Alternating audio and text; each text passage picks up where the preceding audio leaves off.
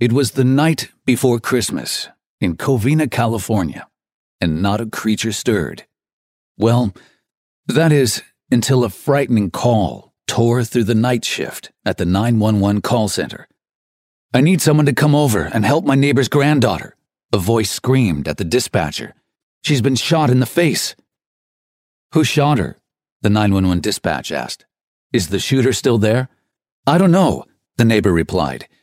She says it was Santa. It's Christmas morning. Kids are running down the stairs to tear open gifts under a tree wrapped in lights and decorated with sparkling ornaments. Parents carry on the tradition of harmless white lies that the hard earned money they spent on the gifts under the tree and crammed into the stockings were delivered by a jolly fat man who had broken into their house the night before. In many homes, dads donned padded suits with overstuffed tummies and boisterous ho ho ho's, fooling only the youngest of the family. But in the early hours of Christmas Day at 129 Knollcrest Drive in Covina, California, the dozens of men there were wearing a different type of suit. Over 80 firefighters in protective clothing sifted through the debris of a fire that had started in the early hours of Christmas Day. What a way to celebrate Christmas! The fire had been so ferocious that it had taken almost two hours to put out. So far, they had uncovered nine bodies, all burnt beyond recognition. They would only be identified using dental records. But that wasn't necessary. The police already knew who the bodies were. Just hours before, they had been living, breathing members of the Ortega family, celebrating Christmas Eve together, blissfully unaware that it would be their last. Had a cooking accident gone horribly wrong? Was it a gas explosion? A furnace mishap? What possibly could have happened? Only the 15 surviving members of the Ortega family that were in attendance at the party knew what had happened that night.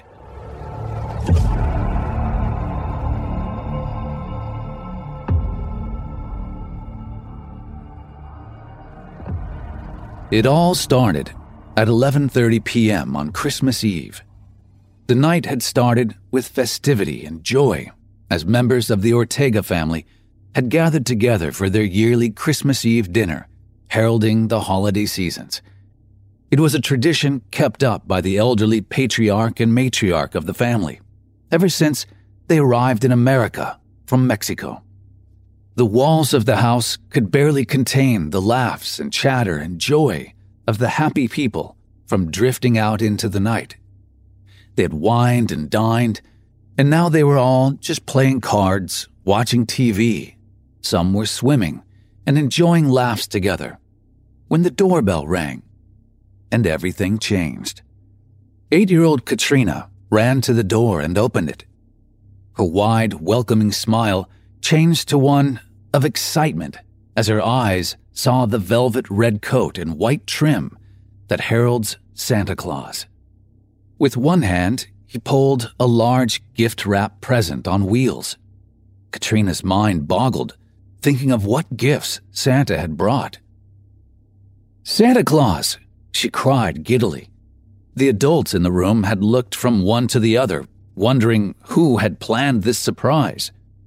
Who ordered a Santa? Someone had asked.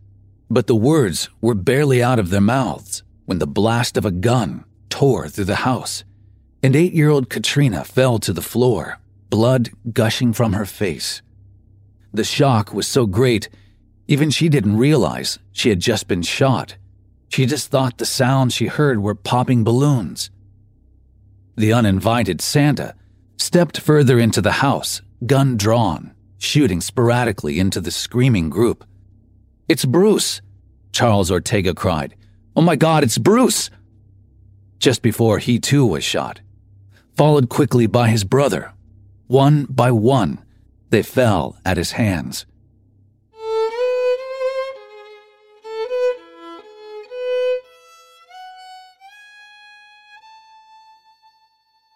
Bruce Jeffrey Pardo, the ex husband of Sylvia Ortega. Their divorce had just been finalized the week before. He'd even gotten the house and cars in the settlement. So, what was he doing in their house, gun blazing in a Santa costume? 45 year old Bruce Jeffrey Pardo was not always a gun toting, maniacal Santa Claus. He had been born in San Fernando Valley and graduated from California State University. Just a year before the shootings, he had been a respectable electrical engineer, working at ITT Electronic Radar Systems. On Sundays, he attended Holy Redeemer Catholic Church, where he was an usher. Other members of the church had nothing but good things to say about him.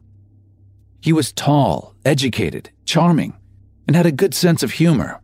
And to a smitten Sylvia Ortega, so handsome. She couldn't stop talking about him to her childhood friend. Soon, the two were engaged and got married, and were on their way to living happily ever after. But even before the ink was dried on the wedding certificate, the marriage hit the rocks, and it started, like most marital problems do, with money. While Pardo earned a six figure salary as an engineer, Sylvia was working as a secretary at a flower nursery, earning about $31,000 a year. By society standards, they were comfortable. Sylvia had three children from previous relationships. The last was a five year old, the only one who lived with her. The family of three moved into Pardo's large home in Montrose, California, with Sylvia bringing the bulk of the furniture. The signs pointed to a wonderful future Pardo was often seen puttering around the house and taking the family dog on walks to the local dog park. All was well in House Pardo until he insisted the two kept their finances separate and resisted opening joint bank accounts. He also didn't seem to acknowledge he was now a stepfather to her children, but did nothing to support them. Prince Charming insisted the children were not his and that their real fathers should take care of them. By the time they reached their first year together, Sylvia noticed some changes in her miserly husband. He was withdrawn, sullen, cold, and inattentive. I don't think he loves me anymore, she told her best friend in tears. If only it was just that. What she discovered soon after was far worse. It started when Sylvia discovered tax papers that Pardo had a son from his previous relationship. When she confronted him, he denied it vehemently, but his mother was more than willing to spill the tea to Sylvia. He did have a son from a previous relationship, but that was not the worst of it. Tragedy had struck the couple when the child was only 13 months old. While the mother had gone to get groceries, the toddler had wandered out back and fell into the swimming pool. The boy was rushed to the hospital, and paramedics were able to resuscitate him. However, he would never be the same. He suffered brain damage from lack of oxygen and would spend the rest of his life as a paraplegic. Suddenly, Pardo, who had been at his son's side since the dreadful accident, cut all contact with the boy and the mother. In the first year of treatment, a whopper of a medical bill was due, 360,000 bucks. The mother sued his homeowner's insurance policy for payment. She got a settlement, but was less than one third of the hospital bills. Pardo would never be in touch with either son or mother again, not even to pay child support. A textbook deadbeat dad. Yet, the real kicker every year, Pardo illegally declared the boy as a dependent on his taxes.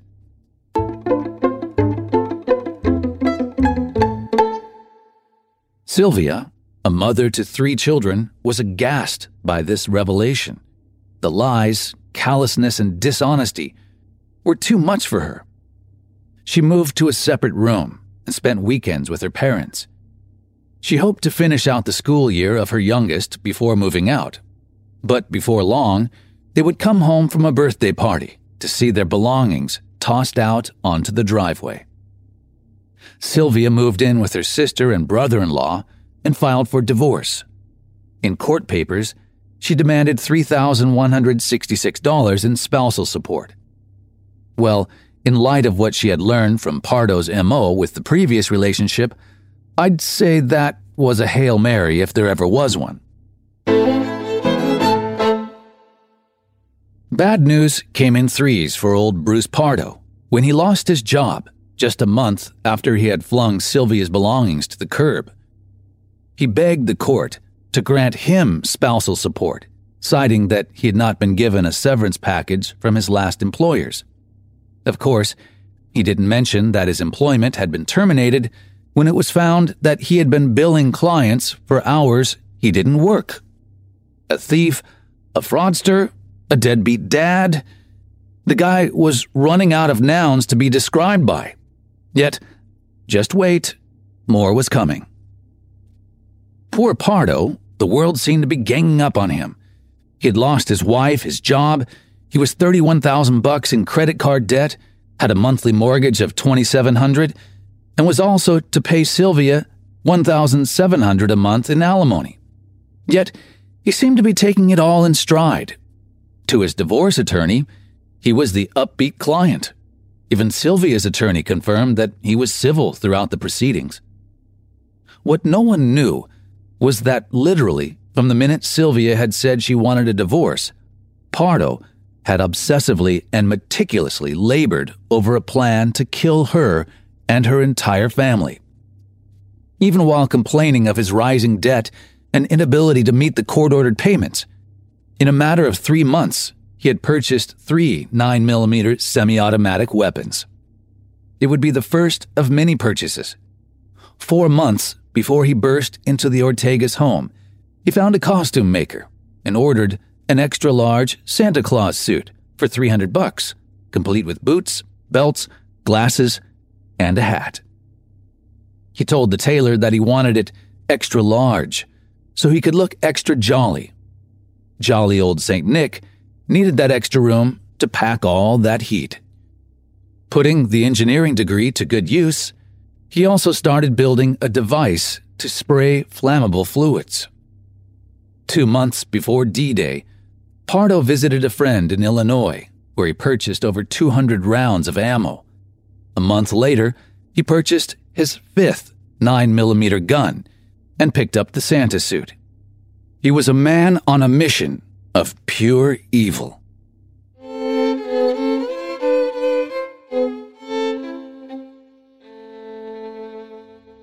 By December, the divorce was finalized. Pardo kept his house and cars. Sylvia kept her engagement ring, the family dog, the furniture she had come to the house with, and $10,000 in alimony. That didn't seem to be enough to have Pardo call off his planned massacre. He rented two getaway cars and booked a flight to Illinois, the final touches to his horrific master plan. At 10 p.m. on Christmas Eve, Pardo was seen by his neighbors pulling out of his driveway in a car they had never seen before.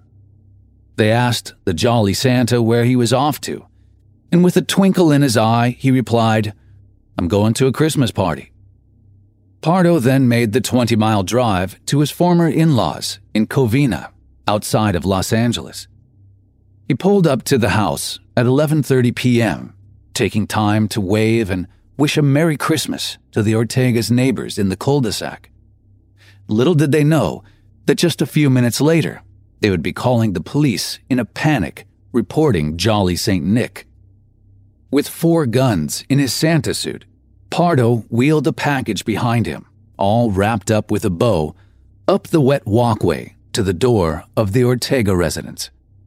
The sound of laughter from the happy people within the home must have been an added trigger to his hate filled brain. He pressed the doorbell. It was opened by an excited eight year old Katrina, who had once called him Uncle Bruce. But this demented Santa wasn't there to deliver gifts for the children.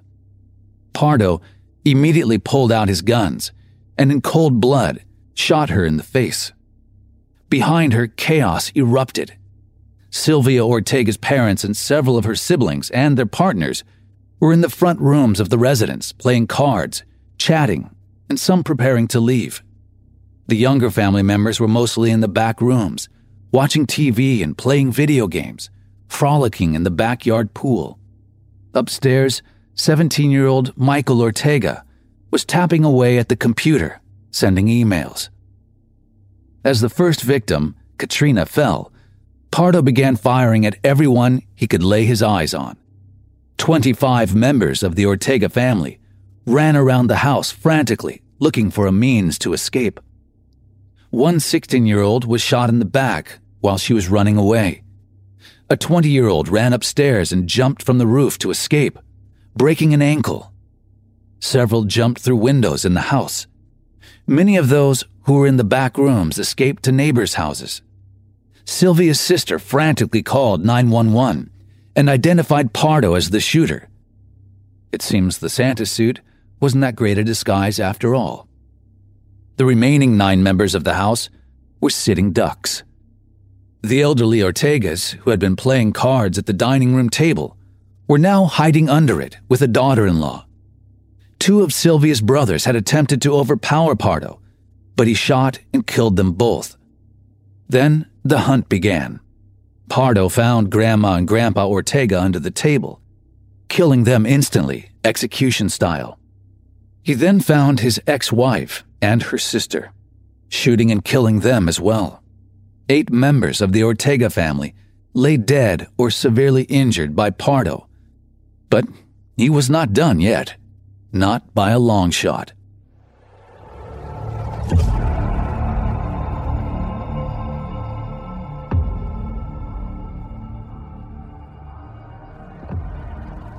An exuberant Pardo ripped open the wrapped package with the big bow that he had rolled in with him.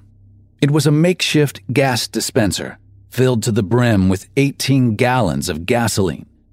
His plan was to saturate the home with the gas and ignite it, incinerating his ex, the Ortega family, and his fury in fire and ash. Here, Pardo's engineering degree met its Waterloo. We all know what happens when you expose a flammable liquid to fire. Apparently, Pardo didn't realize the Ortegas had two open flame heaters going to tame the night chill. As Pardo started to spray the gasoline in the house, karma took over, and the fluid ignited before Pardo could make his unscathed escape. The resulting explosion gutted the entire house. Michael on the computer was trapped upstairs and died in the resulting explosion and fire. The death count was now nine.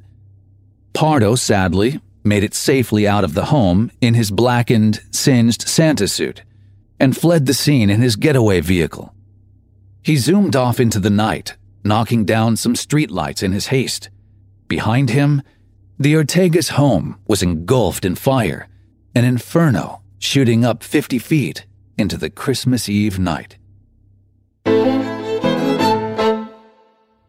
Pardo drove to his brother's house, 30 miles away in Sylmar, California.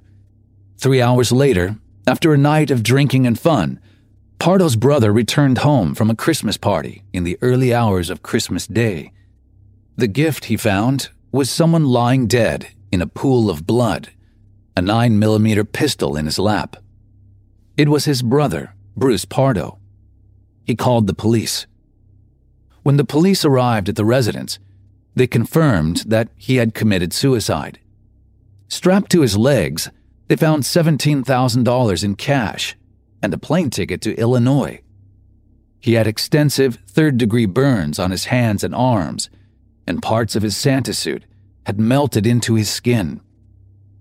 Outside, they found the peeled off remains of his burnt Santa suit in a car that the Ortega's neighbors had reported speeding off after the massacre. Authorities discovered the car had been booby trapped with a homemade firebomb, and a bomb squad was brought in to defuse it. It would have been a swift kaboom for anyone who had tried to move the vehicle. It didn't make sense. Who commits suicide with cash and a plane ticket wrapped to their body? The mystery was quickly solved when a man reported a suspicious vehicle parked in front of his Pasadena home a silver Toyota RAV4. Police ran the plates of the SUV, and found that it had been rented by Pardo a week before. It was packed with food, water, clothes, maps of the US and Mexico, a spare fuel canister, and Christmas presents? All the makings of a seasonal getaway car. But why that location in particular? Imagine their surprise when they found out that mere feet away from where the vehicle was parked lived Sylvia's divorce attorney. It seemed Pardo's original plan was to drive the booby trap Dodge to the attorney's house, kill him, leave the car there with the maps to distract investigators into believing he was on the run to Mexico, then escape to Illinois on a plane to plot his next move. In Illinois, he had recently rekindled a friendship with an old high school friend two months before and had promised to revisit during Christmas. Or perhaps it was the other way around, planting the airplane ticket to fool the police into believing he was in Illinois while he escaped to Mexico. Either way, Pardo had not planned to die that night. The fiery explosion that had severely burned him made his flight impossible and saved the attorney's life.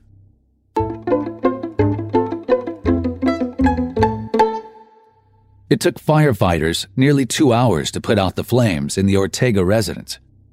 Only one of Sylvia Pardo's siblings survived, her sister Letitia. In all, she lost her parents, two brothers, two sisters, two sisters in law, and a nephew. She, the youngest of the family, now shouldered the responsibility of matriarch, maintaining the family's traditions and happier memories. Thirteen sons and daughters of the Ortegas lost at least one parent that Christmas Eve. When they had begun to recover from the trauma, the kids went to a camp to help them move past their grief. Even today, Letitia still suffers from anxiety and nightmares. These days, Christmas Day is a trip to church, followed by a visit to the cemetery. Letitia is also the mother of Katrina, the eight year old who was shot point blank by Pardo. She survived the gunshot, thanks to a twist of her head at the last second. She was left with a scar on her left cheek and one under her jaw, a reminder of the childhood she lost that horrific Christmas Eve. But it's not all bad news. She's grown up to become a gun control activist. On an egregious note, some so called men's rights activists hailed Pardo as someone whose rampage was justified because he was provoked by the courts, taking everything, including his family. Well, this ignores the fact that Pardo had gotten the house, cars, and was only asked to pay a fraction of the spousal support. Completely absurd. After his autopsy, toxicology reports revealed that Pardo had cocaine in his system. FBI profilers also uncovered an incident that sheds more light on Pardo's character. A decade back, he had gotten engaged to a coworker, and the duo had planned a large wedding followed by a honeymoon in Tahiti. The bulk of the expenses fell to his fiancée as Pardo, who was still living at home with his mother, didn't have any money at the time. So the gushing, blushing bride funded the reception and put down deposits for the honeymoon. Then, the wedding day arrived, and the groom didn't. Not only did Pardo leave her at the altar, but he also withdrew all the money from their joint bank account and took a trip to Palm Springs, Florida. What a guy. Later, in Pardo's home, they found multiple guns, shotguns, and another tank filled with flammable gas it boggles the mind to imagine what else this psychopath might have had planned. The final sordid twist is that Pardo had had one more victim he planned to kill that night his own mother. She revealed that she was also supposed to be at the Ortega's Christmas Eve gathering, but wasn't feeling well, so she stayed home. She had no doubt that Pardo would have killed her had she been there. He'd been angry with her for maintaining a relationship with his ex, Sylvia Ortega. Today, An empty lot remains of the house that once had stood on 129 Knollcrest Drive. A loving home shared between three generations, shattered at the murderous hands of one angry, homicidal narcissist who had mastered how to blame his problems on everyone but himself. Well, thank you very much for tuning in to the Homicide Inc. True Crime Podcast. If you like this type of podcast, please consider subscribing and be sure to check out our Patreon campaign for more Homicide Inc. podcasts that are available only to patrons. That info is in the description of this podcast. And if you have a compelling true crime story you'd like me to consider investigating, please send me an email. That information is also in the description. And if you would like to help support the production of the Homicide Inc. podcast, you can always buy us a cup of coffee. Those details are also in the description and on the Homicide Inc. website. In the meantime, stay tuned for more Christmas themed murders right here on the podcast. Ciao for now.